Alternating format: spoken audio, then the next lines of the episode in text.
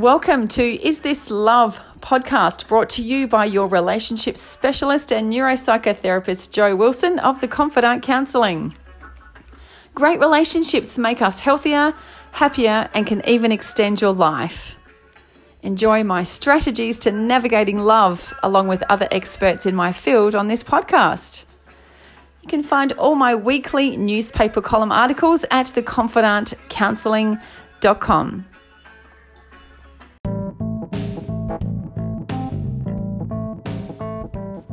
Thanks to all for your support and feedback on Is This Love podcast. And more than ever, do we need to stockpile relationship solutions during a pandemic?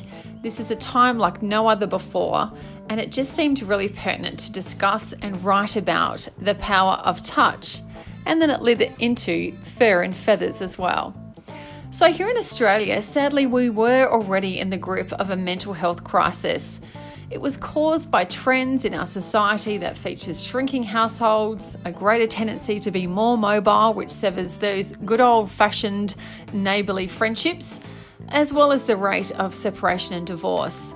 We've got a decreasing birth rate, and we can compensate with pets, which isn't all bad, and not to mention the infotech boom, which has us feeling more connected than ever before, but also more apart than each other.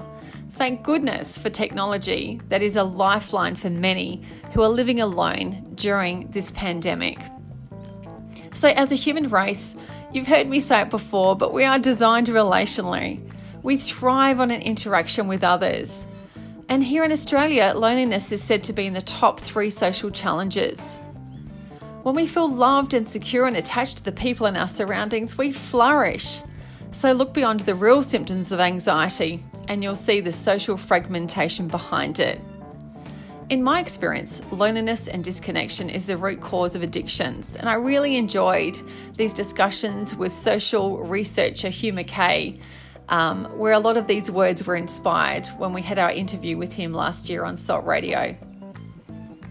So whilst it's all not bad that we can use technology as a force for good, such as teleconferencing platforms to host a book club or craft or watch parties, chat groups, birthday parties online, exercise competitions, this is all really great.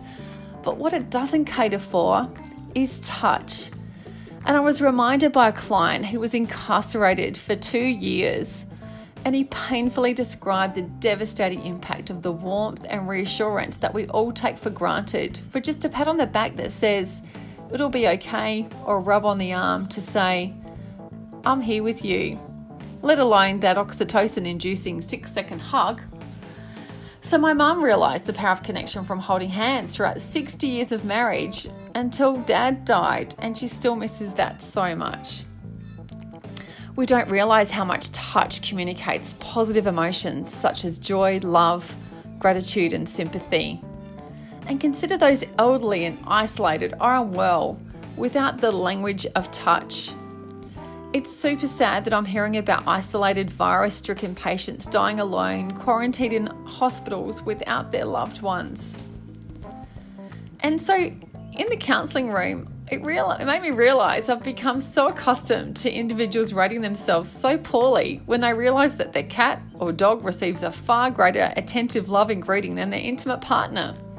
That unconditional love from your ball of furry goodness that doesn't whine about the unwashed dishes is inexplicable joy. So being forced to walk an energetic dog longing for some action is a clear benefit. And I'll even include those who pop that cat or small designer pup into that pram are still out exercising their lungs for the greater good. So dog owners can continue to enjoy socialisation here at the doggy park or on the beach, all in the name of exercise, get some fresh air, and whilst getting physically fit, and they can still meet that 6 feet social distancing suggestion. And so it seems that various research over the decades lack conclusive evidence that owning a pet translates to mental health. It makes complete sense that pet owners would have higher levels of self-esteem and less fearful and lonely. Those that consider their pet as a family member do benefit immensely from the love and connection that brings. So during fearful times of doomsday reports and social distancing and isolation, Those that live alone or in a small household can enjoy the sense of purpose that pets contribute. To experience the warm snuggle of a larger pet or a hungry, chirping budgie all contribute to a sense of belonging and purpose that otherwise could contribute to spiraling, loneliness and depression. So make sure that you do reach out and cuddle your pet.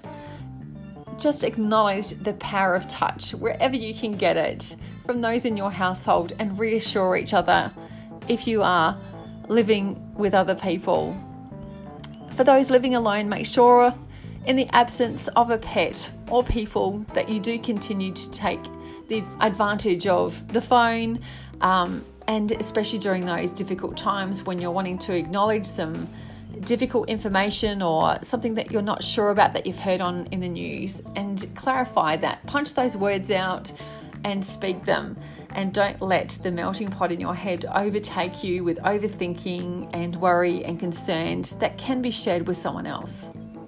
So until next week, we're going to be focusing on the self-discipline required not to spiral into too much technology during this phase of a pandemic. So I look forward to sharing that with you, and thanks again for listening, and really appreciate your great reviews.